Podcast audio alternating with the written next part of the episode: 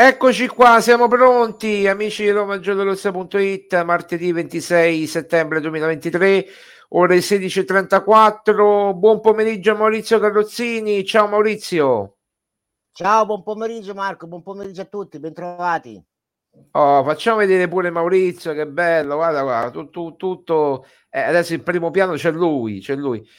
Ah, la maglietta, quella, questa è storica, la maglietta quella della, della, Champions, dello scudetto, dopo lo scudetto. Bravissimo, bravissimo. Eh, io ce l'avevo, ce l'avevo, solo che non mi entra più, non mi entra più questa maglietta.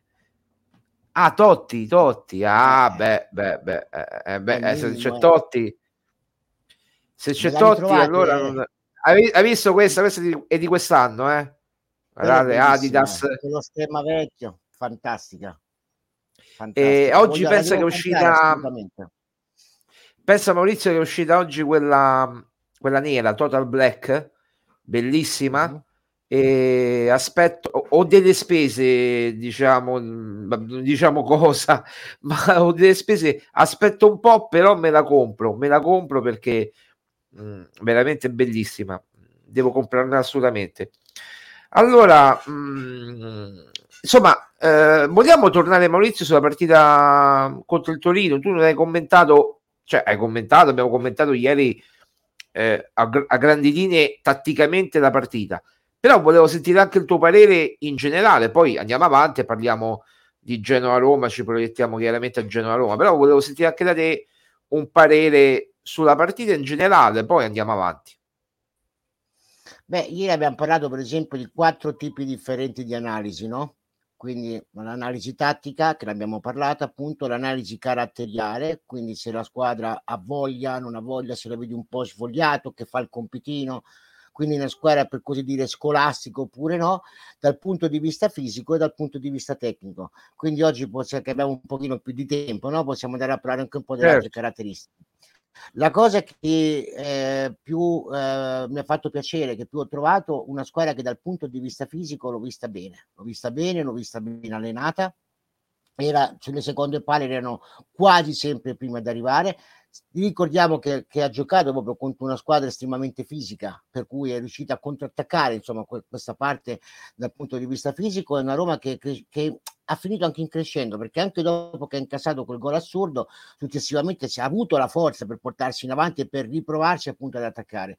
Quindi, diciamo globalmente, dal punto di vista fisico la squadra l'ho vista assolutamente sul pezzo e l'ho vista bene, nonostante tutto che si veniva dal giovedì appunto da quella, dalla partita appunto di, cioè, di, di Europa League. Quindi questo è una, un, un, aspetto estremamente positivo. Anche dal punto di vista caratteriale, io ho visto una squadra mh, molto concentrata. Mm. Diciamo che le due cose vanno viste una sull'altra, cioè eh, se tu sei concentrato che sei sul pezzo, riesci anche a essere fisicamente fisicamente idoneo a, a, giocare proprio in quel modo lì. Se invece c'è un po' deconcentrato anche fisicamente, appare un po' più stanco e tutto, perché sempre tutto arriva dalla testa. Quindi una è una conseguenza dell'altra. Una squadra che è bella, ben allenata e anche ben allenata di mente per cui è molto concentrata. Al di là degli errori, dei svarioni difensivi di cui abbiamo parlato ieri, ho visto una squadra sicuramente concentrata e non ho visto una squadra distratta ecco, visto una squadra che voleva vincere, che era sul pezzo e tutto quanto. L'unico che mi è sembrato, ripeto, un po' deconcentrato è stato Di Bala, ma abbiamo parlato ieri, no? Quella è stata quasi una conseguenza della sua posizione in campo che giocava un pochino più defilato e quindi prendeva un po' meno palloni, cioè in realtà doveva muoversi un po' meno senza palla e mh, le sue caratteristiche appunto non sono queste. Per ultima analisi, chiaramente dal punto di vista tecnico, eh, lì ho visto un po' di carenze Lì ho visto un po' di carenze, ma ripeto, anche questo è un frutto, diciamo, di, di, di, dell'avversario che è di fronte. Se dal momento in cui tu come tocchi il pallone, soprattutto sul centrocampo, sulla parte centrale del campo, c'è cioè subito la squadra tutta quanta addosso, due o tre giocatori avversari che ti vanno sul raddoppio, è logico che anche dal punto di vista tecnico devi alzare la, il tuo livello di qualità per poter giocare la palla di prima e per poter uscire con triangolazioni in modo veloce. Ieri abbiamo detto che la, la, la Roma non ha fatto questo, questo gioco, non è riuscita a farlo, forse per il campo, forse per l'aggressività del Torino, quant'altro, e non ha fatto altro che fare passaggi lunghi. Ecco, e, e, lì se fai passaggi lunghi e tutto devi essere anche lì deve essere preciso, deve essere preciso negli stop, deve essere preciso negli inserimenti. È mancato spesso l'ultimo passaggio. Tecnicamente la squadra va sicuramente migliorata e tutto arriva con l'autostima, con le vittorie e con la voglia anche di provare a fare un qualcosa di nuovo. La squadra l'ho vista anche un po' impaurita, no? Nel momento in cui io tento una giocata, la non mi viene la giocata, e allora la volta dopo che faccio? Invece di tentare il tripling, creare la superiorità numerica sulle fasce, per esempio, che faccio? Torno indietro e passo la palla indietro per non perdere il pallone, così tutta l'azione si perde. Ecco. Assolutamente. Intanto, ragazzi, su Twitch è arrivata la notifica. A me è arrivata adesso che siamo in diretta, quindi con molto ritardo. Quindi, tra poco vi collegate. Eh, scrivete i vostri messaggi eh, via chat, vi risponderemo volentieri, ragazzi. Quindi, siamo qui per voi mh, mm, per commentare insieme. Poi la Roma, di tutto. Roma, anche il campionato. Oggi faremo anche un, un po' un punto sul campionato, visto che insomma un giorno un po' morto. Eh, nel senso che la Roma si sta allenando, anzi diamo notizie dal campo, Pellegrini e Aguar hanno recuperato dei rispettivi infortuni, quindi diciamo sono disponibili, poi se giocheranno o meno questo non si sa ancora perché siamo a martedì, domani credo che dovrebbe parlare Giuseppe Moligno, se parlerà, adesso ancora non si sa ma dovrebbe parlare. E, e poi la, la, squadra partirà domani per, per Genova, quindi eh, Smalling e Renato Sanchez sono gli, gli unici eh, indisponibili, Maurizio, per questa partita. Eh, Smalling, io ti volevo chiedere, ma cioè, Smalling fino alla partita con, con, il Milan ha giocato bene, no? Cioè bene, ha giocato, non bene, ma ha giocato. Quindi eh, stava fisicamente bene. Poi è successo qualcosa durante la sosta che non abbiamo capito. Cioè, secondo te cosa è dovuto questo problema di Smalling muscolare? Eh, perché sinceramente noi non abbiamo capito quello che è accaduto a Smalling. Cioè, stava bene con il Milan, c'è la sosta e poi improvvisamente si fa male. Cioè, po- possibile? Non si sa niente, da Trigoria non filtra niente. Beh, ehm, è tipico abbastanza no? che mhmm, la Roma rispetta un po' la privacy. Ogni qualvolta che si cerca di avere qualche informazione su qualche infortunio, più o meno è sempre stato così, negli anni dei Fritkin soprattutto.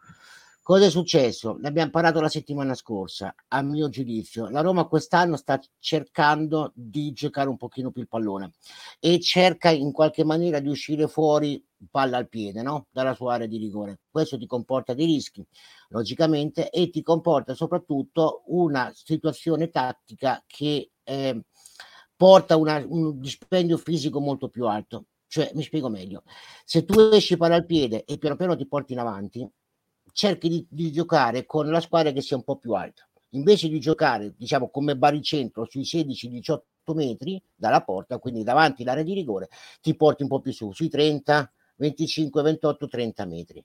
Logicamente, nel momento in cui tu perdi il pallone e la squadra avversaria ti fa il passaggio lungo a scavalcare la linea difensiva, cosa succede? Che tu dietro di te hai quei 15, 16, 18, 20 metri di campo alle spalle del portiere quella parte lì è essenziale avere una, una, una condizione fisica molto alta perché comporta dei tempi di, eh, di, di, di diciamo, il termine tecnico si chiama rinculare, scusate il termine però la verità. No, no, cioè, eh, si, si, dice, si dice, non è una parolaccia, è sul su vocabolario, rinculare, si dice.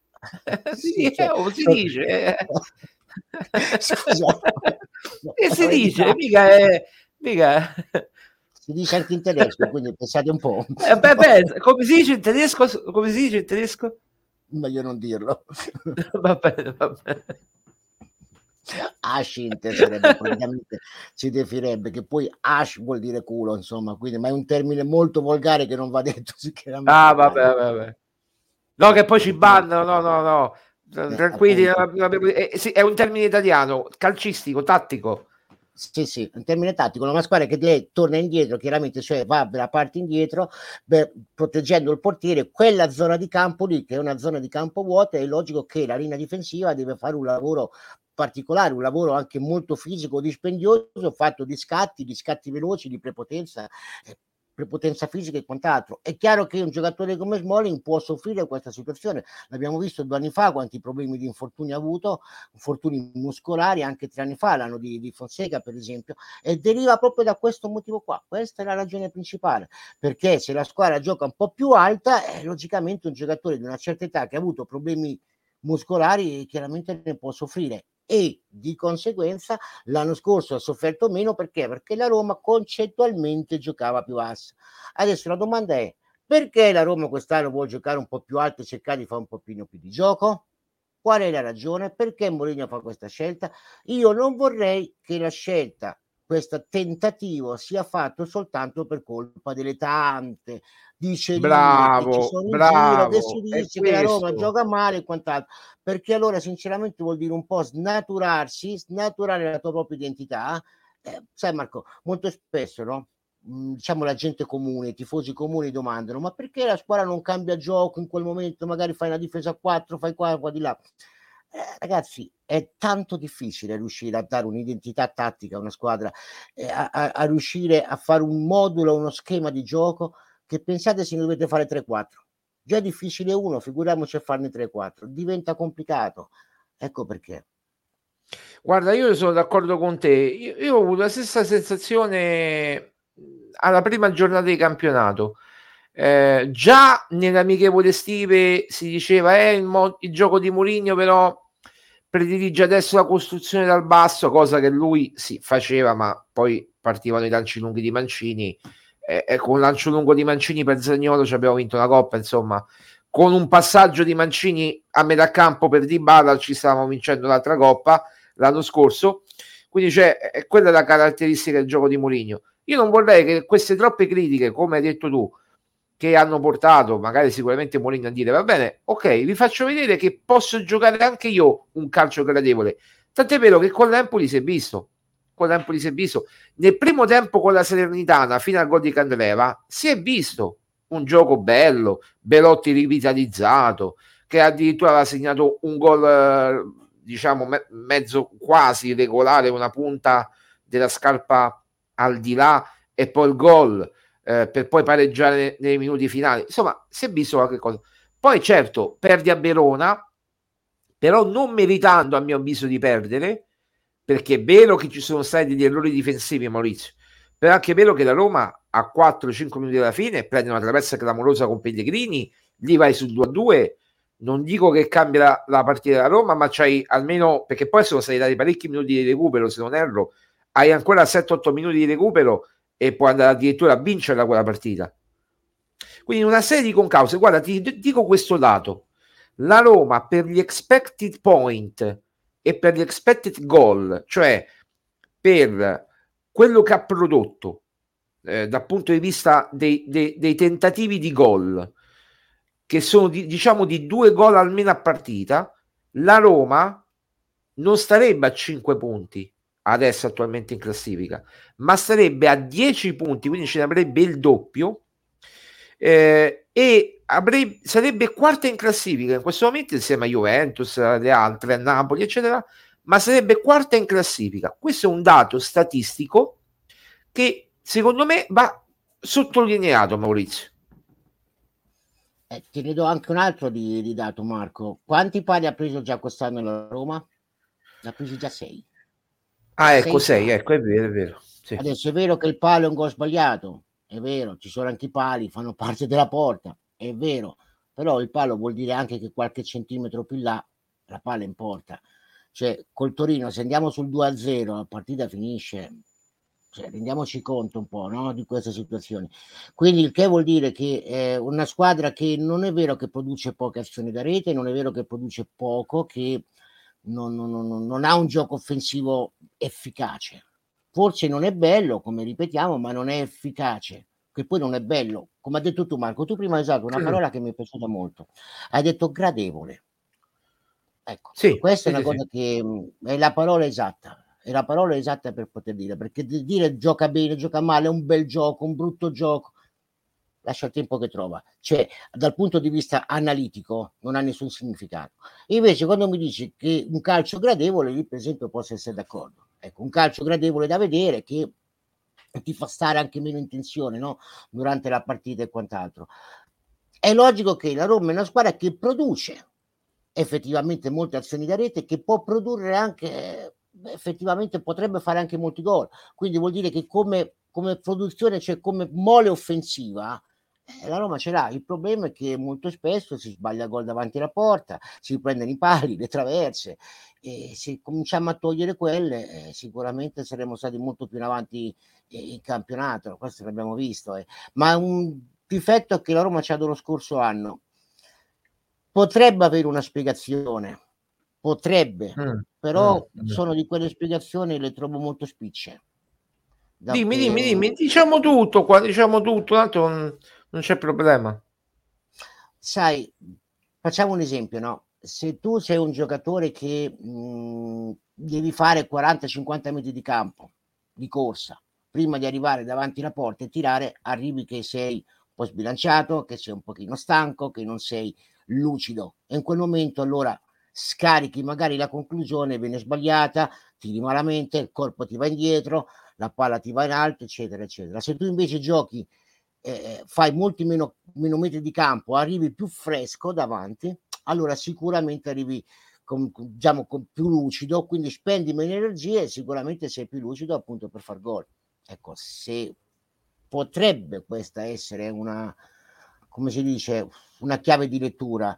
Però anche qui lascia il tempo che trova perché poi il gol che facciamo col Torino viene da una rimessa laterale, non arriva tramite eh, un contropiede. Quindi dall'altra parte eh, il gol che facciamo appunto contro il Sevilla nella, nella, nella finale di Pala aveva fatto 20-25 metri di corsa, arriva lucido e fa gol. Dipende poi dal giocatore che è davanti, dipende poi certo. dalla situazione. Eh, sono cose completamente diverse perché tu giochi in contropiede, vai in avanti, è vero che fai molti metri di corsa, ma davanti a te il portiere, più delle volte il portiere forse è un avversario. Se tu invece porti la squadra in avanti, schiacci la squadra avversaria nella sua metà campo, crei tanta densità, tanto traffico dentro l'area di rigore. Magari può avere il vantaggio che tu fai una conclusione, c'è una respinta, c'è una deviazione, la palla può entrare in porta. Sì, però è anche vero che nove volte su dieci viene respinto il tiro. E allora lì come fai a dire poteva entrare, non poteva entrare dentro una selva di gambe. Ecco perché trovo che siano spiegazioni queste che sono un po' superficiali.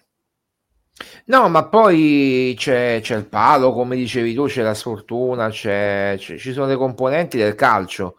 Ora, guarda, mh, mm, eh, ti dico un altro dato, tanto siamo in vena di numeri, stranamente eh, diamo i numeri, oggi diamo i numeri normalmente, ma diamo i numeri anche della Roma già 13 infortuni da inizio stagione. E c'è qualcuno che dice beh mm, la preparazione i preparatori sono sotto accusa che poi Rapetti e, e Lalin sono secondo me degli ottimi preparatori gli stessi che eh, eh ci hanno fatto arrivare eh, in f- due finali europee con una discreta condizione fisica discreta. L'anno scorso eravamo falcidiati dagli infortuni questo è vero perché siamo arrivati alla finale con Siviglia in, in condizioni veramente cioè, precarie, dire poco, però eh, insomma anche quest'anno, certo, non abbiamo iniziato bene co- co- sotto l'aspetto degli infortuni, eh, anche questo da che è dovuto? Troppo stress, eh, perché poi i giocatori cambiano, cioè Mourinho non è che fa giocare sempre gli stessi, cambia le formazioni, fa turnover, un turnover meno esasperato, ma lo fa. Non mette i bambini, Ecco, non mette i bambini, mette, mette Renato Sanchez, Aguar, quando c'è la Pellegrini, quando c'è Bove, no? Eh, se avessimo la risposta, Marco, sarebbe come vincere all'otto. Perché eh. non è un problema che ha solo la Roma, ci hanno un po' tutte le squadre. Sappiamo, ecco, con i luoghi comuni oggi si gioca troppo, troppe partite, poco tempo per recuperare poi si dice che in Italia ti si allena di meno che non da altre parti, ci ricordiamo l'intervista di, di Delit, no? che ha fatto due anni sì. fa qua, qua, in Germania, dove dice qui ti si allena in modo differente. Eh, io per esempio vi faccio un dato, no? vi do un dato così. Sapete che... Diamo i numeri, esempio, diamo i numeri. Sì, oggi diamo i numeri in tutti i sensi. Sì, sì, sì. Allora, in Inghilterra per esempio si allenano molto di meno che non da noi allora, quando si eh. dice che in Italia ci si allena poco, sì, non è vero. Se noi poi andiamo a vedere, sempre tanti numeri, quanto una squadra in, una, in un arco di una partita, quanti chilometri fa nell'arco di una partita italiana la paragoniamo a una squadra inglese, sono gli stessi.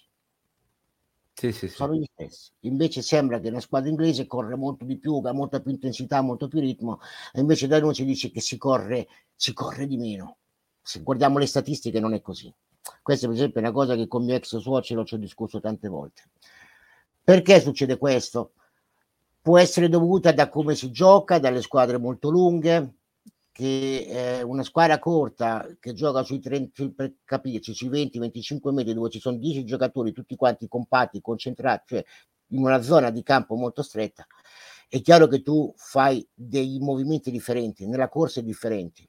Una volta ho sentito un'intervista di Boniek di qualche anno fa dove diceva ai miei tempi un atleta, un calciatore era più un maratoneta si correva mm. più liberamente, no? Oggi invece sono più degli scattisti.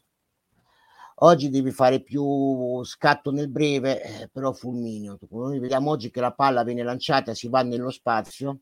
Come Mbappé, no? Mbappé, Lukaku stesso, questi qui, no? Gli esterni soprattutto, appunto, vanno, hanno magari 10-15 metri, se tu riesci a mettere la, la stampa poco prima del portiere che ti arriva, prima dell'avversario, il pallone diventa il tuo. Ecco, quella condizione fisica è fondamentale. È vero però che contemporaneamente così tu metti a rischio tutto il tuo apparato fisico. È come avere una, una macchina che tu costantemente fai prima, seconda, inchiodi, prima, seconda, inchiodi. E quando cambi le marce dai un colpo di frizione, tutun, tutun, tutun. No?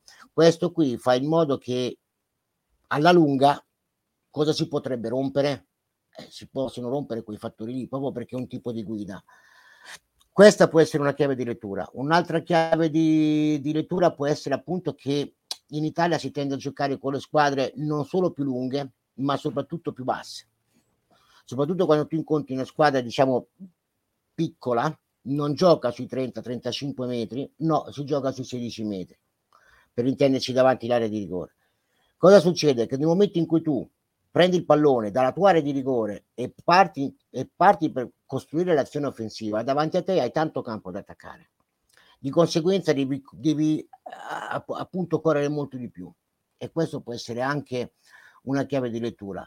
Però se noi andiamo ad analizzare in specifico gli infortuni della Roma ci rendiamo conto che grosso modo sono sempre gli stessi, cioè sono sempre gli stessi giocatori che purtroppo si infortunano. Sì. E questo è dovuto, è dovuto da, da, che cosa? abbiamo già, abbiamo già parlato, Marco, ecco, una, una componente può essere la paura di farsi male. Molto spesso rimane dentro, abbiamo parlato di Spinazzola per esempio, no? Nel momento massimo della sua carriera, quando era il giocatore dell'europeo e stava facendo un europeo straordinario, che sap- si sapeva che saremmo andati a vincere, si fa male facendosi, rompendosi il talone d'Achille. Cioè, questa è una cosa, è un infortunio molto grave, che dentro di te ti rimangono de, delle paure, le paure inespresse vengono chiamate. Sarebbe importante, per esempio, più che pensare dal punto di vista, questo è un consiglio che do dal lato della mia piccola modestia, no? non vuole essere arroganza, vuole essere semplicemente una, un, un, mio pensiero che ho maturato negli ultimi, negli ultimi anni più che pensare ai preparatori atletici, più che pensare al modo di stare in campo, più che pensare a, a, alla squadre corte, agli scatti e quant'altro. Sarebbe forse il caso di cominciare a mettere qualche mental coach, cioè eh, una sorta di psicologo che cura anche questi aspetti dei giocatori, perché torna a dire un concetto fondamentale, la testa è tutto se noi prendiamo per esempio la differenza che c'è tra un tennista numero uno al mondo, tra Djokovic e il nostro Sinner per esempio, vediamo una partita che può finire anche al quinto set, ci rendiamo conto che il, il punteggio dei punti è quasi lo stesso. Magari 50 punti vince Djokovic, 50 punti o 49 punti vince Sinner. Però Djokovic magari vince in 3 set. Perché? perché sono i momenti fondamentali che fanno la differenza. E lì bisogna vedere quanto c'è la testa è la parte fondamentale. Tutto arriva sempre dalla testa. Poi chiaramente c'è il talento la condizione fisica e quant'altro ma se questa qui non funziona non funziona tutto il resto. E allora forse sarebbe forse il caso di cominciare a pensare, visto che si spendono tanti soldi nel calcio, tante volte in un macchinario, un altro macchinario, poi c'è chi parla di preparazioni, eh, la Roma è andata in Portogallo, si è allenata a 40 gradi a Trigoria, ne ho sentite di tutto e di tutto e di più.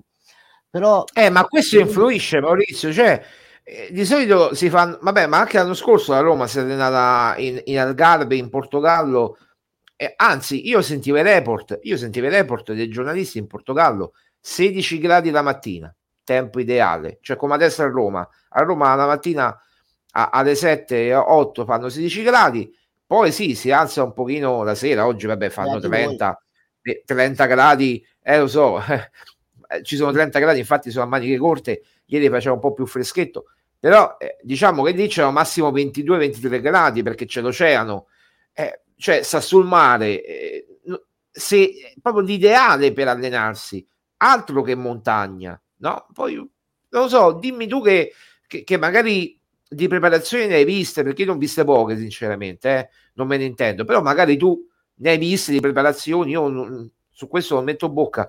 È, è, un argomento che io non conosco, quindi non, non conoscendo non metto bocca, però se l'anno scorso ha funzionato o due anni fa, perché quest'anno non dovrebbe funzionare? Ma guarda, ti, ti, ti do due dati. Chi è arrivato primo e secondo l'anno scorso e che tipo di, di preparazione hanno fatto?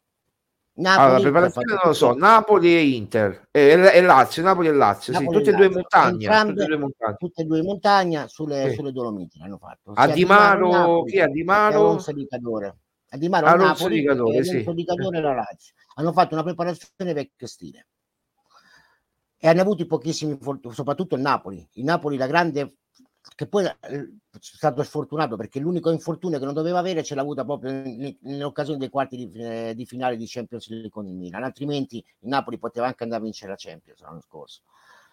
Tra parentesi, vi state accorgendo quello che dissi la settimana scorsa? Che il Napoli quest'anno non è quello, è che una polveriera, non è un caso. Sì, sì, sì. Ora, tornando... Gli hanno dato l'ultimatum, ho letto a, a Garcia, eh, sì. eh, o vince queste fino al Real Madrid, poi si decide. Eh.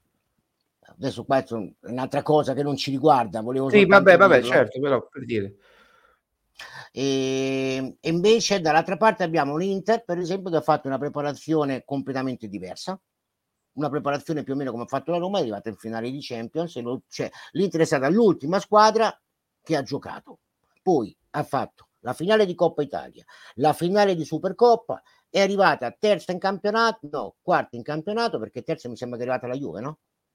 Che poi dopo è stata... Terza, vabbè, terza eh, diciamo sul campo, poi cioè, sì. effettivamente settima, sì, però terza era la Juve, sì. Terza la Juve, la quarta era l'Inter, dopo è finita terza l'Inter e quarto il Milan, no? E, sì. e nonostante tutto è la squadra che ha fatto più partite dell'anno se vogliamo dirla, perché ha fatto già due partite in più, per esempio in confronto agli altri, c'è la finale di Coppa, di Coppa Italia e la finale di Supercoppa. Più è arrivato in finale di Champions e nonostante e tutto... più mettiamoci tutti i tournée che ha fatto in, in estate, no? come quest'anno hanno fatto le tournée. Eh, appunto, appunto, Quindi trovo che sia vero da un lato e sia vero il contrario, cioè è, alla fine è difficile stabilire, cioè non puoi dare una regola ben precisa. È vero una cosa ed è vero il suo contrario. Quindi non, Ecco perché torno a dire, dipende soprattutto dalla testa. Se un giocatore, abbiamo visto spesso, la squadra di Mourinho ha una, una, qualità incredibile, no? che è la di andare oltre l'ostacolo, nel momento in cui eh, serve dare qualcosa in più. Da cosa arriva? Dalla mente. Quando sento anche che una squadra è stanca, questo ne abbiamo parlato la settimana scorsa, no? Eh, la squadra è stanca, le squadre cominciano ad essere stanche, quindi sono un po' meno lucide, le squadre sono più lunghe. Poi magari abbassano i ritmi, abbassano i ritmi, eh. poi magari prendono un gol, cosa succede? Che l'altra squadra si esalta, all'improvviso come era stanca, poi boom, butta fuori tutta l'aggressività, tutta la, una condizione fisica come se fossimo inizio partita, se non addirittura con dei ritmi ancora più alti. Da cosa succede questo? Sempre da qui, è sempre tutto da qua. Arriva sempre da qui. Ecco perché torno a insistere. Più di cominciare a parlare di eh, preparazione e quant'altro, io andrei proprio sull'aspetto mentale prima cosa. Poi dopo, se l'aspetto mentale è stato curato, che tutto funziona giusto, dopo si va a curare il resto, perché ripeto, quelle paure di farsi male, quelle cose ci sono dentro e se noi vediamo la Roma ci rendiamo conto che gli infortuni, al di là degli infortuni traumatici, quella è un'altra questione, ma gli infortuni muscolari sono sempre gli stessi giocatori che gira e gira va. Guardiamo Lukaku l'anno scorso con l'Inter che è mancato quasi tutta la prima parte di stagione e guardiamo quest'anno si è presentato e non ha fatto la preparazione e non ha fatto la preparazione eh, quindi non ha, che fate? È andato da solo sulle Dolomiti? È andato a, sca- ha messo a scalare il passo Pordoi e il passo Sela per conto proprio? Cioè, capite cosa, cosa, voglio dire? Eh, dipende effettivamente, mh, mh, prima andrei a curare la mente e quella è la cosa più importante. Poi andrei a guardare tutto il resto. Invece oggi l'aspetto della mente viene molto sottovalutato nello sport, troppo valutato nello sport, soprattutto negli sport di squadra. Sai, lo sport individuale è più facile rendersi conto dove sono le tue carenze, mentre invece una squadra, uno sport di squadra è un pochino più complicato, ma uno sport di squadra è vero che di squadra ci vuole il gruppo e quant'altro, ma è anche fatto anche di individui. Eh, per cui ma scusa, scusa la domanda Maurizio, no? tu parli di mental coach, ma noi abbiamo un motivatore, non Murigno. Mourinho non potrebbe dire convincere come ha convinto guarda tu non hai niente. Oppure questi sono gli esami clinici che abbiamo fatto. Tu eh, sei tendente magari a infortunarti ma in questo momento stai bene. Poi se senti un dolorino però non alzare la mano e chiedere il cambio. Prova a insistere a giocare che ne so 5 minuti vedi come stai. Prova a giocare altri 5 minuti vedi come stai. E poi se non ce la fai esci chiaramente. Perché se no bruci un cambio così. Beh, ma sono due cose diverse, Marco. Un conto è un motivatore, un conto è un analista. Mm. Non dico proprio psicologo.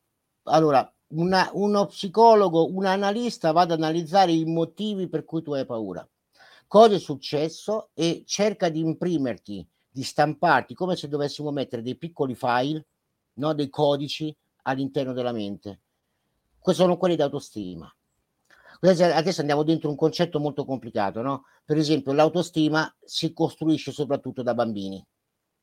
Va costruita da un'età che va dai 6 anni, 7 anni fino a un'età di 13-14 anni. Pensate un po'. Mm. Questo è un concetto di autostima. L'autostima si costruisce anche un po' alla volta e si costruisce come? Non solo con la convinzione di provare a fare le cose, ma nel momento in cui tu provi, vai meglio, funziona meglio, automaticamente l'autostima cresce. Si dice anche che una squadra vincendo si abitua a vincere perché l'autostima cresce. Vincere aiuta Quindi, a vincere, si dice, sì, sì, infatti.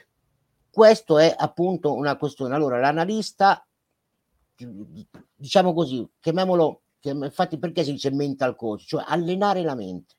Allenare la mente cosa vuol dire? Allenare la mente a rimanere concentrato, allenare la mente a capire i momenti chiave, una partita, allenare la mente a rimanere tanto tempo concentrato e nella partita stessa a rilassarsi, allenare la mente a far trovare, a far recuperare il proprio corpo nel, nel modo migliore.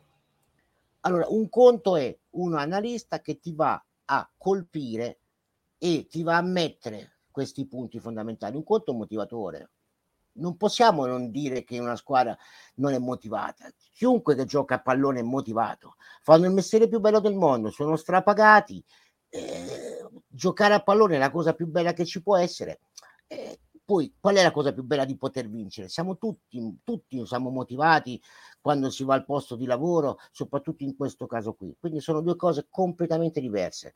Non dico che Mourinho non può essere un analista, ci mancherebbe altro, però forse c'è già tanto da fare no? Eh. Magari forse sarebbe eh, sì. se dovesse cominciare a prendere durante la giornata di Bale, parlarci un'ora e analizzare perché ha paura, poi prendi Spinazzola, poi prendi Smoli, poi prendi Pellegrini, che è un altro caso abbastanza, no? abbastanza conosciuto. Poi quando allena poi. Eh, certo. allena. No, ma poi deve vedere pure la primavera. Eh, va a vedere pure la primavera a Tre Fontane, Mauri Cioè, lui fa tutto a Trigori, eh. lui, lui addirittura ha detto che dorme, ogni tanto dorme a Trigori.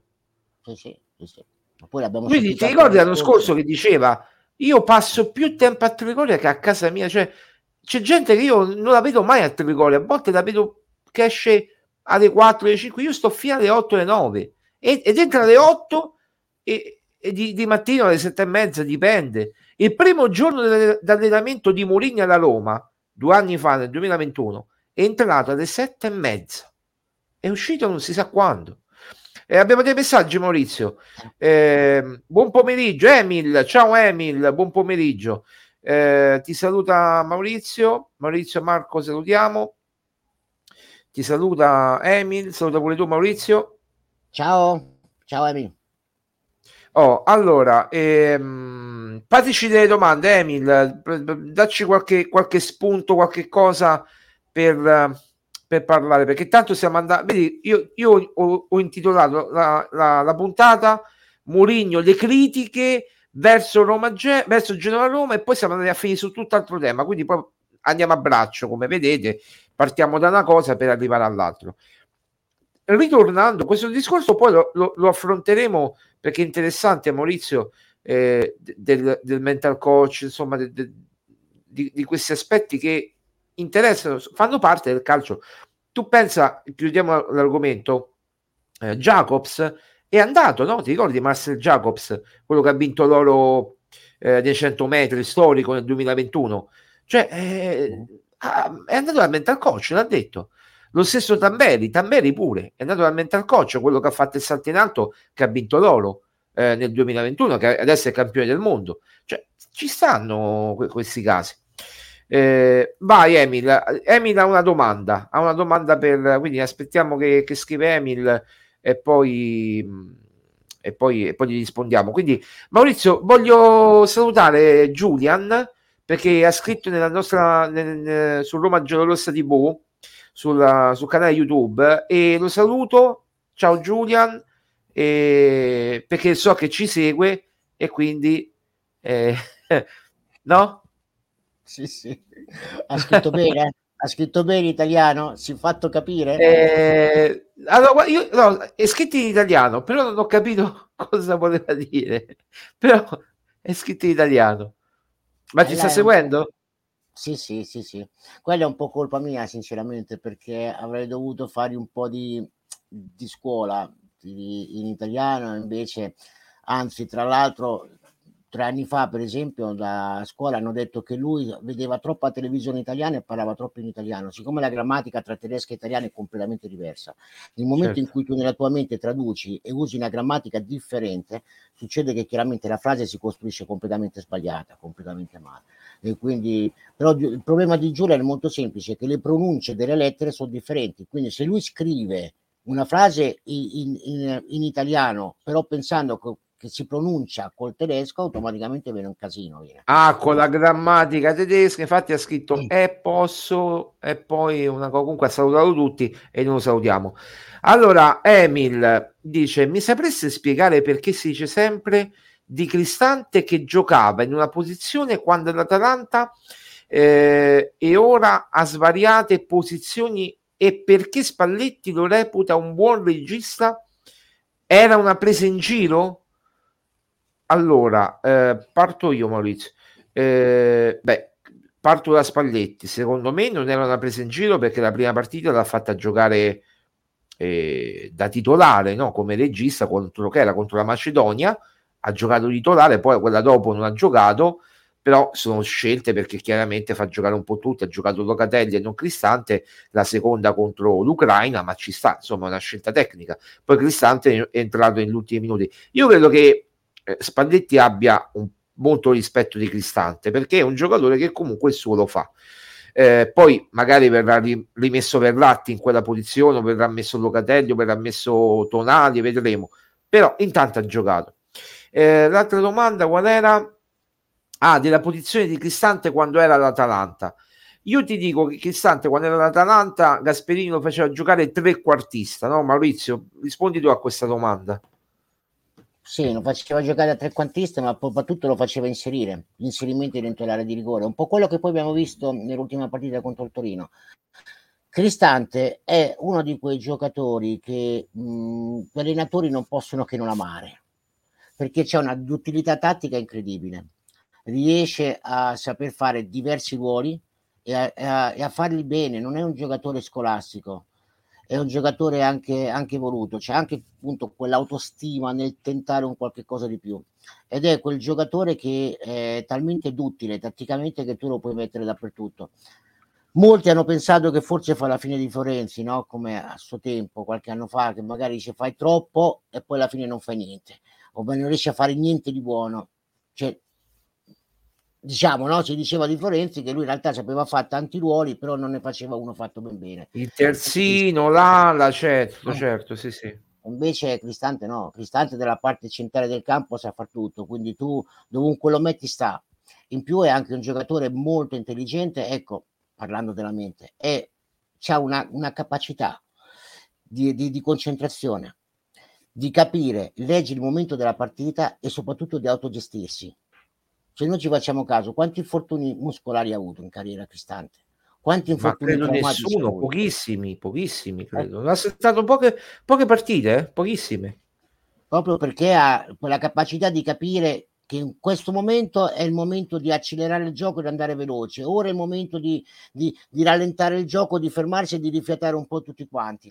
Eh, è capace di autogestirsi e contemporaneamente gestisce tutta la squadra. Eh, se dovessi eleggere un, un, leader in campo, sicuramente cioè, vedo molto più leader Cristante che non di Mancini, per esempio.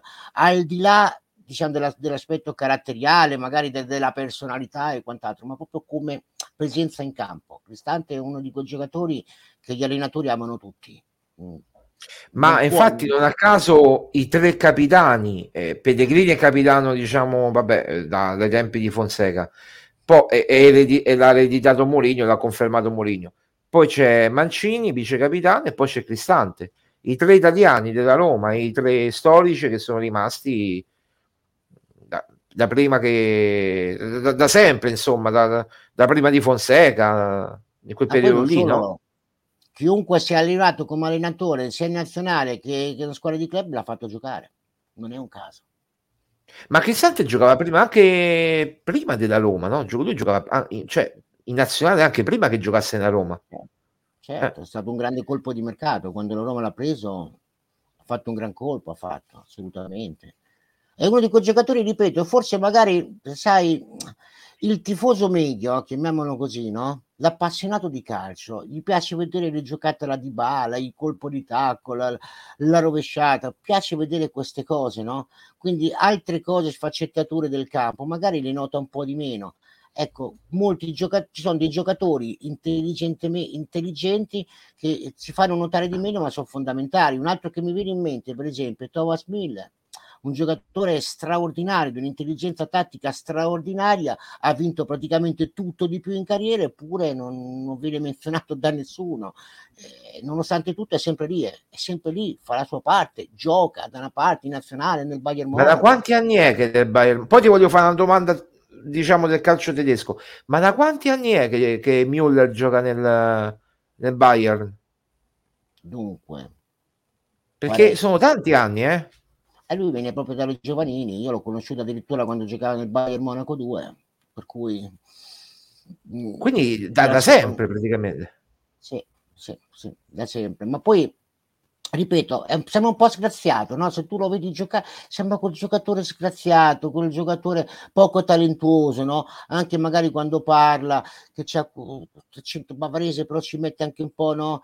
Lo capisci pure poco, ma in mm. campo mm. ha di una intelligenza tattica che è impressionante e più invecchia e più è come il vino, più invecchia e più diventa buono perché impara a correre di meno, a muoversi di meno, a risparmiare più energie.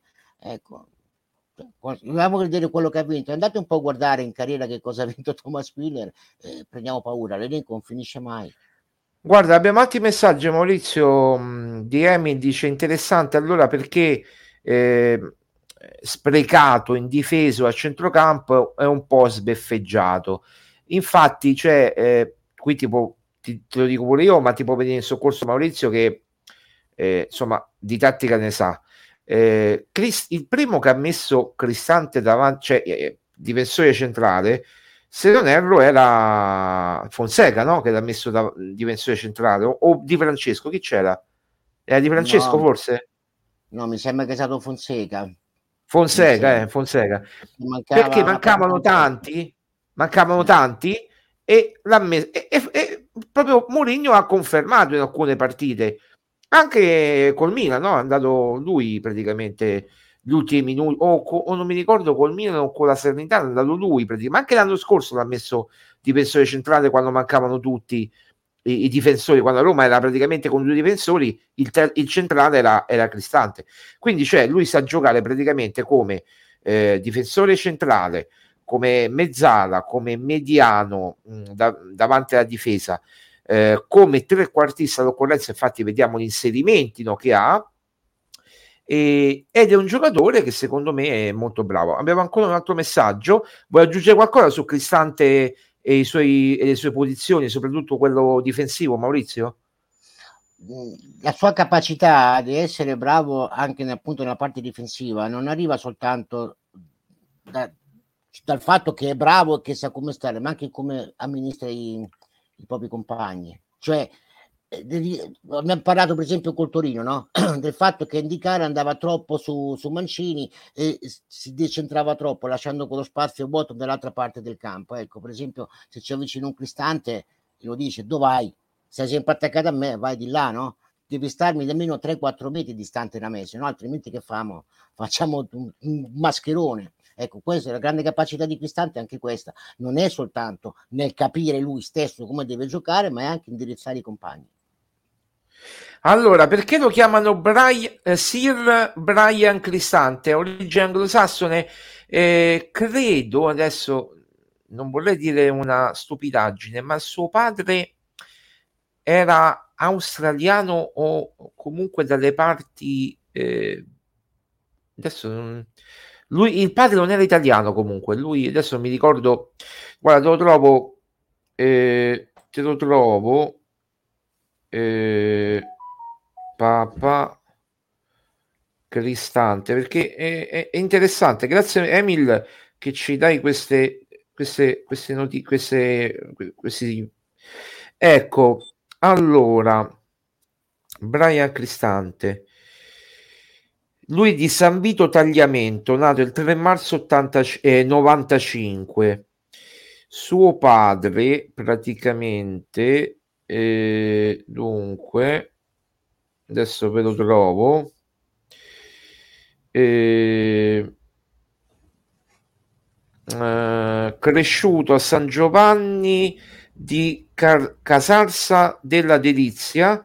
I suoi genitori l'hanno chiamato Brian in onore di Brian Ferry, ecco, canadese, non inglese, canadese, ecco perché Sir eh, Brian Cristante, perché il, il padre è di origine canadese, ecco, mi ricordavo qualcosa comunque lui è di origine canadese, il padre è canadese, lui è italiano a tutti gli effetti, è nato in Italia e quindi abbiamo risposto anche a Emil per quanto riguarda Brian, Brian Cristante. Hai qualcosa da aggiungere su Brian Cristante, sul ruolo, sul, sul posizionamento? Hai qualcosa da aggiungere Maurizio? No, fondamentalmente no, però posso dire che nell'ultima posizione che ha giocato contro il Torino mi è piaciuto molto. In assenza di Pellegrini può fare anche quel ruolo lì. Mm. Allora, Maurizio, andiamo a Genova-Roma. Tanto ancora non si sa niente praticamente nella formazione né una parvenza di formazione. Aspettiamo chiaramente che possa parlare Moligno, sempre se parlerà. Eh, è chiaro che mh, mm, insomma bisogna vincere, eh, è, è, obbligatorio a questo punto perché la classifica piange. Eh, però vedo un Genova ben, ben agguerrito, eh, ben, che, che, insomma anche dalle dichiarazioni, un conto poi sulle dichiarazioni, un, po', un conto su, è il campo, ma anche dalle dichiarazioni, ho sentito ieri il CEO del, del Genova che ha parlato, noi siamo una squadra che punta a, sal- a, una salvezza tranquilla, che punta a fare un grande campionato, insomma li vedo abbastanza sicuri. Tu che partita ti aspetti col Genova, una squadra che poi ha in Gilardino un bel allenatore, io l'ho seguito l'anno scorso in Serie B, ha fatto una bella cavalcata, no? oltre che mi piace molto come allenatore, eh, un, fa giocare bene le sue squadre Alberto Girardino. Allora, il, oggi ho sentito una dichiarazione del nostro Roberto Pruzzo, il quale ha detto che eh, bisogna stare molto molto attenti a non prendere gol perché è una squadra molto compatta, molto bassa e mh, sicuramente fa della fase difensiva una sua forza. È una squadra che ha incassato pochissimi gol. Probabilmente non c'è niente di più vero Ah, il nostro Prusso ha pienamente ragione. Bisogna stare molto molto attenti a non prendere gol, cercare di mantenere la partita su quell'equilibrio, su un equilibrio anche di risultato, cercando di non farli venire troppo nella propria area di rigore, quindi di non avvicinarli troppo nella, nella camera da letto, come si dice, e contemporaneamente eh, cercare di riuscire ad andare in vantaggio prima possibile. È necessario che la Roma vada in vantaggio per prima perché se tu aspetti, aspetti troppo e dovessi disgraziatamente prendere gol, la partita si complica maledettamente. E in più potresti rischiare il contropiede avversario. Allora Maurizio abbiamo un altro messaggio, non so se tu ti vedi i messaggi Maurizio, li leggi? Sì, li leggo, ma sono okay. un po' lontano. Quindi... Ok, te lo leggo io, te lo leggo io che è un po' più grande lo schermo. A Genova sarà un po' in salita. Io sono molto tranquillo con Mourinho e sono sicuro che sta trovando la quadra. Solo lui, credo, dice, poi Emil conclude, ci può portare insomma ai successi, alla vittoria, eccetera.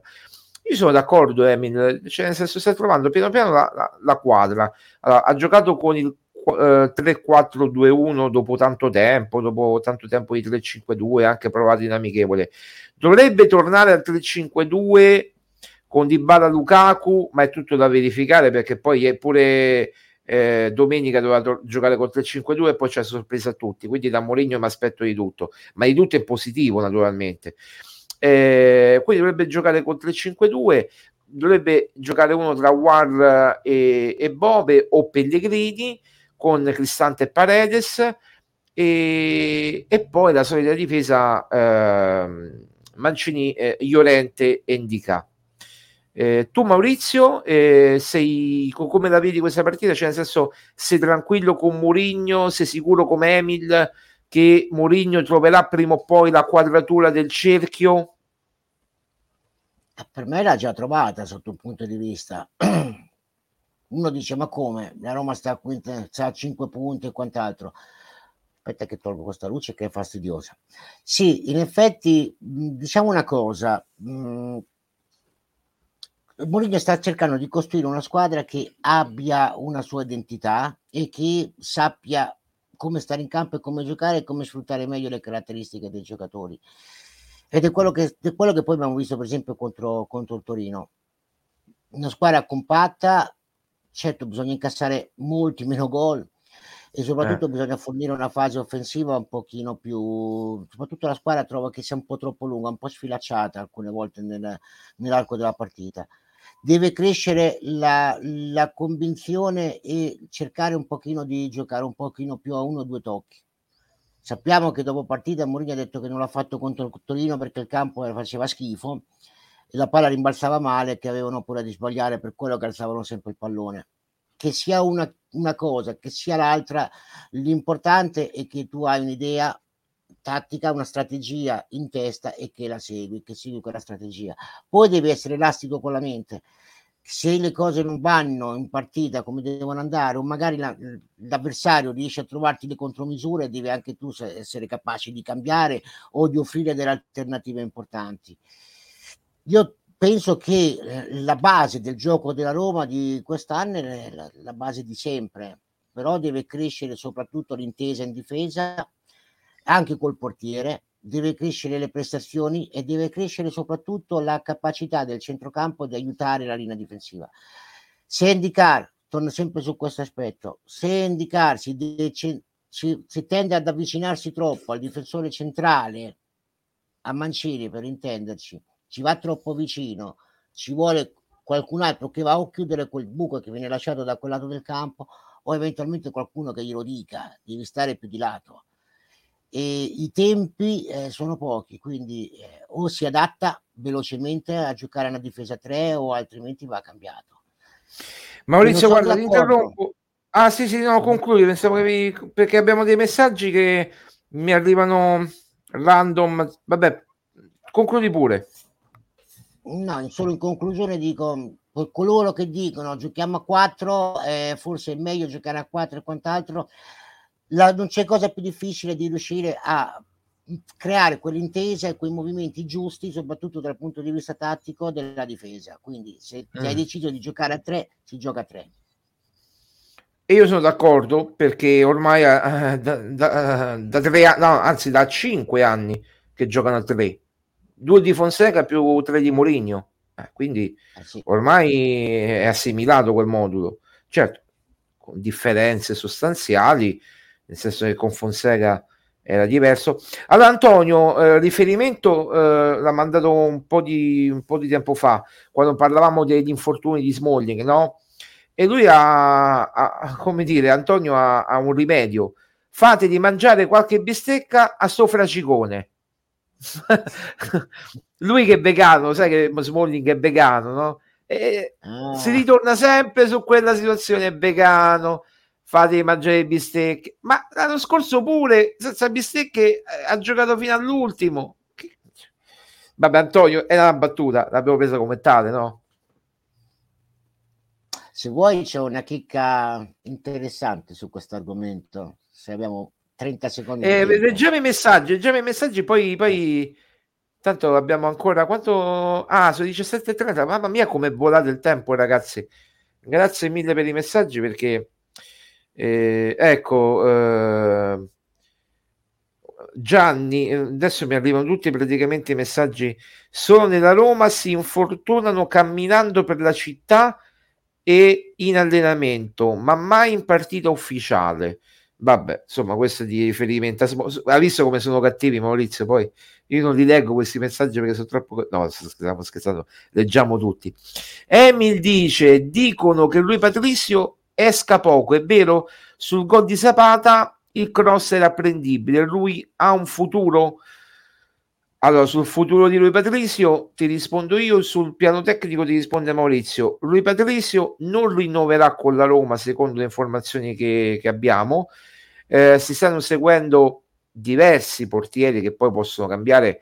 L'anno scorso la Roma seguiva Vicario, poi Vicario è andato da altre parti, doveva andare all'Inter, alla Roma, alla Juve, alla fine è andato da tutt'altra parte perché aveva un costo e le italiane quando c'è una squadra di Premier che caccia i soldi non può fare assolutamente niente. Però ci sono dei portieri che già lo scorso anno la Roma monitorava, anzi da due anni, da quando giocava nella Sampdoria in prestito, ed è Vladimiro Falcone del Lecce. Vladimiro Falcone del Lecce è un giocatore, è un portiere che la Roma attenziona da molto tempo ed è l'ideale per sostituire Rui Patricio. Certo, eh, il Lecce ti chiederebbe un, un bel po' di soldi se dovesse confermare quanto fatto in queste ultime stagioni, però è uno dei migliori portieri anche vista l'età.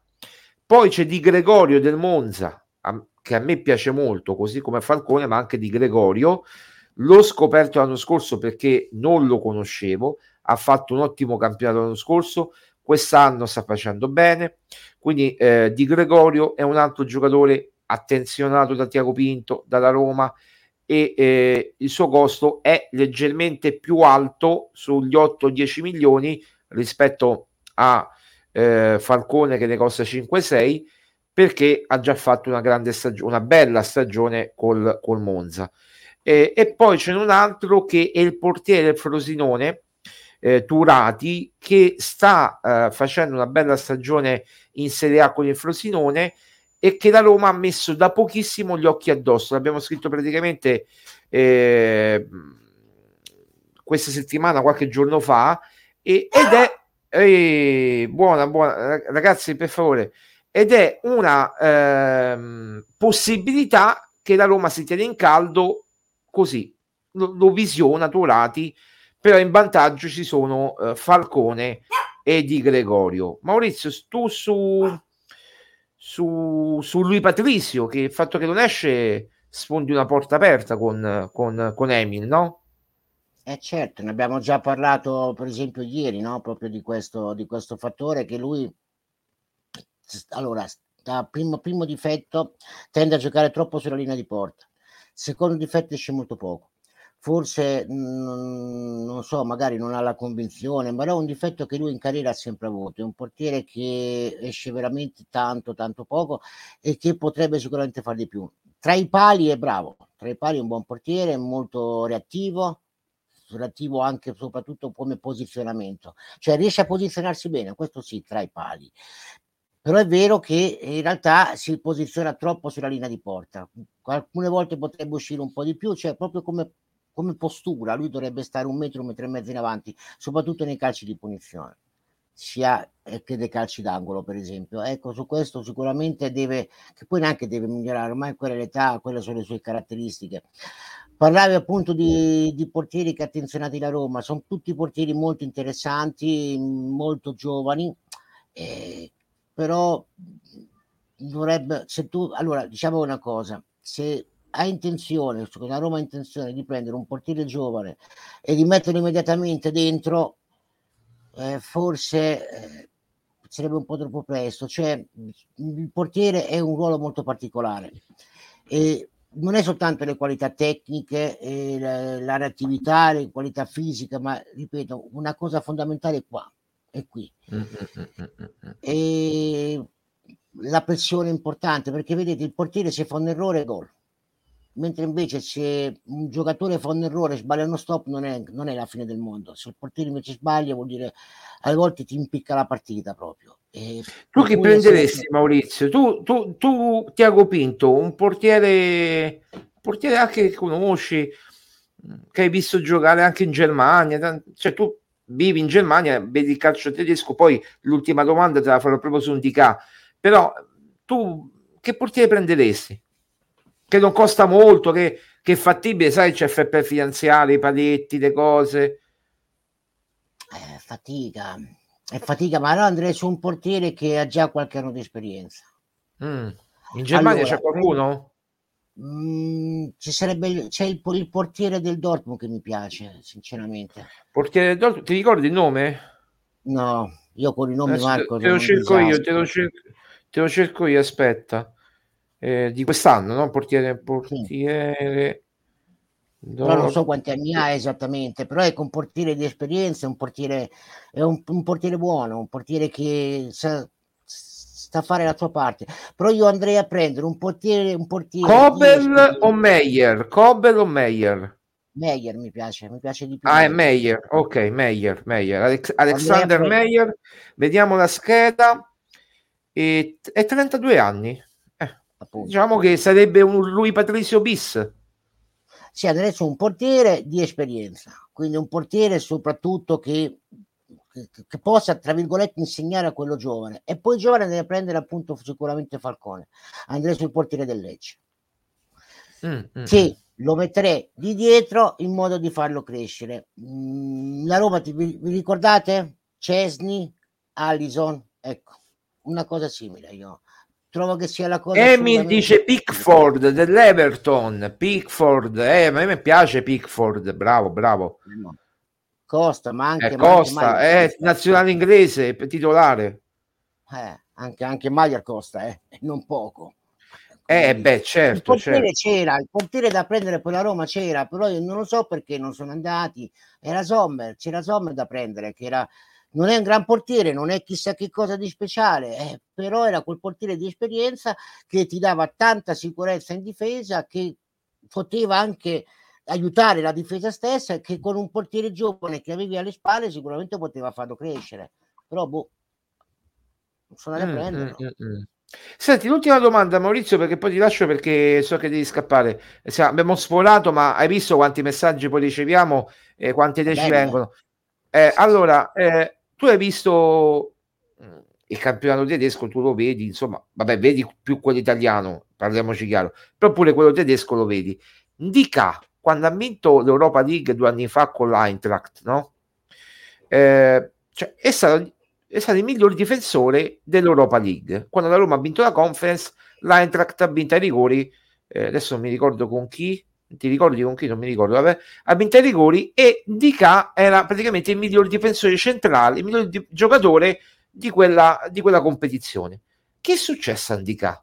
Io, io non posso credere che, che questo è il vero Dica.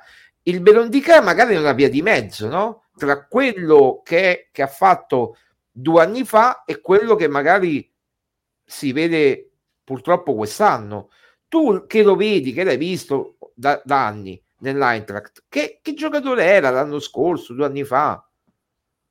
Innanzitutto è un ragazzo che ha suoi tempi di inserimento, anche, anche all'inizio faceva fatica con, e dopo col Frankfurt ha avuto qualche problema all'inizio, poi un po' alla volta si è adattato, però noi dobbiamo sempre capire un concetto della difesa, del reparto difensivo. Non è tanto, viene chiamato reparto difensivo, non è tanta eh, la capacità di difendere, non è tanto le, le, le doti individuali di un difensore che si deve guardare, si deve anche guardare come sta insieme a, a tutto il reparto.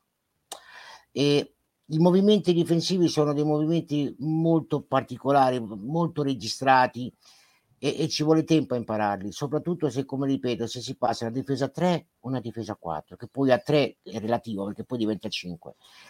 Quello che è importante in una, in una, fase difensiva è capire le distanze che vanno tra un difensore e un altro e avere quello che viene chiamato il controllo delle caselle, cioè una difesa zona, io sono responsabile di questa zona e tutto ciò che accade qua intorno diventa mio, però la zona mia va eh, presa, cioè va regolata in base alla distanza che c'è tra il mio difensore di reparto. Giocando a tre. Maurizio, devi prenderti una lavagnetta, eh, così almeno spieghi meglio, perché con le dita dobbiamo immaginarci. Eh, devi, so. prendere la lavagnetta forse magari la prenderò, magari forse di quella con, con eh, come si dice, Lady? col pennarello, ecco, con un col pennarello, pennarello. magari. Eh, magari mi preparo prima qualche schema difensivo, faccio un po' come Spalletti, no? Vi ricordate quando arrivò che poi fece la... anche Antonio Conte, no? Quando, quando Pure Mourinho quest'estate volta. ha fatto la lavagnetta, ha fatto la lavagnetta sì, sì. con tutti i giocatori. 3-5-2. Eh. Così capisci anche le distanze tra un giocatore e un altro. Sono queste le cose fondamentali. Per costruire questo chiaramente ci vuole il tempo, ci vuole l'intesa, il tempo e bisognerebbe non cambiare mai reparto difensivo. Eh, ci vuole tempo, ragazzi. Non, non, non possiamo pensare che eh, metti un giocatore, lo metti dentro e funziona subito. Funziona subito, magari se eh, viene già da una difesa che bene o male gioca allo stesso modo. Eh, Di Caro non giocava così, giocava a 4 a, a Francoforte, se non vado errato. Eh, per cui ci vuole il tempo, ragazzi, ma il giocatore il c'è, questo è sicuro. Questo è sicuro che il giocatore c'è. Una volta che ha trovato l'intesa, le distanze e quant'altro, cioè, facciamoci caso. Perché si accentrava troppo? Perché andava nella parte centrale del campo. Perché? Perché quando giocava a 4 giocava con i due centrali davanti. No, sto ridendo, sto ridendo di Emil. Dice Maurizio, puoi, fare, puoi mimare no, la marcatura di buongiorno eh, su Lukaku perché non so se tu hai visto eh, Sky non, non, mm. vabbè, non, so se si prende la Sky vabbè. Eh, comunque eh, praticamente Di Canio faceva Lukaku nel dopo partita di, di Torino-Roma cioè Di Canio faceva Lukaku tutto dire e Bergomi faceva Buongiorno e quindi hanno mimato come Buongiorno doveva marcare Be- eh, sì, Ber- come Buongiorno doveva marcare eh, Lukaku e quindi Bergomi doveva marcare Di Canio e per non fare prendere gol al Torino. Cioè, una cosa, ma proprio l'hanno fatto la moviola in campo, proprio loro due, cioè mi male, proprio una cosa, devi, ti manda il video dopo perché è una cosa incredibile. Eh, mandano perché a me mi ha messo curiosità. tu sai che io i commenti li guardo poco, eh, sinceramente, preferisco avere un'idea mia. Poi magari sarà sbagliata, sarà tutto, tutto opinabile nel calcio, quindi No, Però... ma perché si è innescata una polemica che praticamente Di Cagni aveva detto che Lukaku, ehm, come dire, no, era un attaccante vecchio stampo che prendeva palla, alla por- eh, spa- palla a spalle alla porta e poi, insomma, l'ha, l'ha, l'ha definito che gioca un calcio antico, retrogrado, insomma, va bene. Co- cose di, del, del grande raccordo anulare. Io dico, dico di, cioè, Lukaku fino a quando stava all'Inter è un fenomeno, arriva da Roma è, è un ciccione, lo definiscono ciccione che non si allena. Vabbè, ma di invece... non ha dette tante, ne ha dette tante di cose. Dice anche che Mourinho era bollito. D'altra parte... Ma hai seguito Cassano l'anno scorso? qualche cosina, ma poco. Eh, ma Cassano, hai visto cosa gli ha risposto Mourinho a Cassano? Eh? Gli ha risposto sì, poi sì. alla fine. Sì, sì, eh, ha fatto anche bene. Va bene, Maurizio, allora, siamo fuori con i tempi massimi 17.43. Grazie Maurizio Carrozzini, grazie mille. Ciao, buona giornata a tutti, buona serata a tutti quanti, sempre Forza Roma e poi stasera c'è anche sulle partite, no? Perché speriamo che c'è Juve Lecce, giusto? Juve Lecce, sì, Juve Lecce. Salutiamo Emil, salutiamo Emil. Sì, Juve Lecce. Ragazzi, in ultimo vi ricordo di votare il Violigno Music Awards perché, ti ho mandato pure a te il link Maurizio, e praticamente c- c- c'è l'ultimo girone da votare ed è dedicato interamente a Lukaku, le canzoni tutte che ho fatto io quest'estate su Lukaku. Tu hai votato? No, non hai votato ancora. Sì, sì, sì, domenica ho votato, sì. Ah, no, pure, pure, oggi, pure oggi hai votato? Oggi ancora no. no ancora allora no, vota, hai tempo fino alle 21, mi raccomando, poi iniziano i quarti di finale, quindi vediamo chi, chi vincerà. Per ora sta vincendo, mi pare, Big Rom, Big Rom come viene definito eh, Lukaku. Va bene, eh, allora vediamo, Emil dice ho votato, splendida idea, grazie mille Emil, grazie mille, votate, votate, votate. Ciao Maurizio, un abbraccio a tutti, ciao a tutti, Forza Roma, appuntamento a domani, eh? A domani, ciao. Ciao.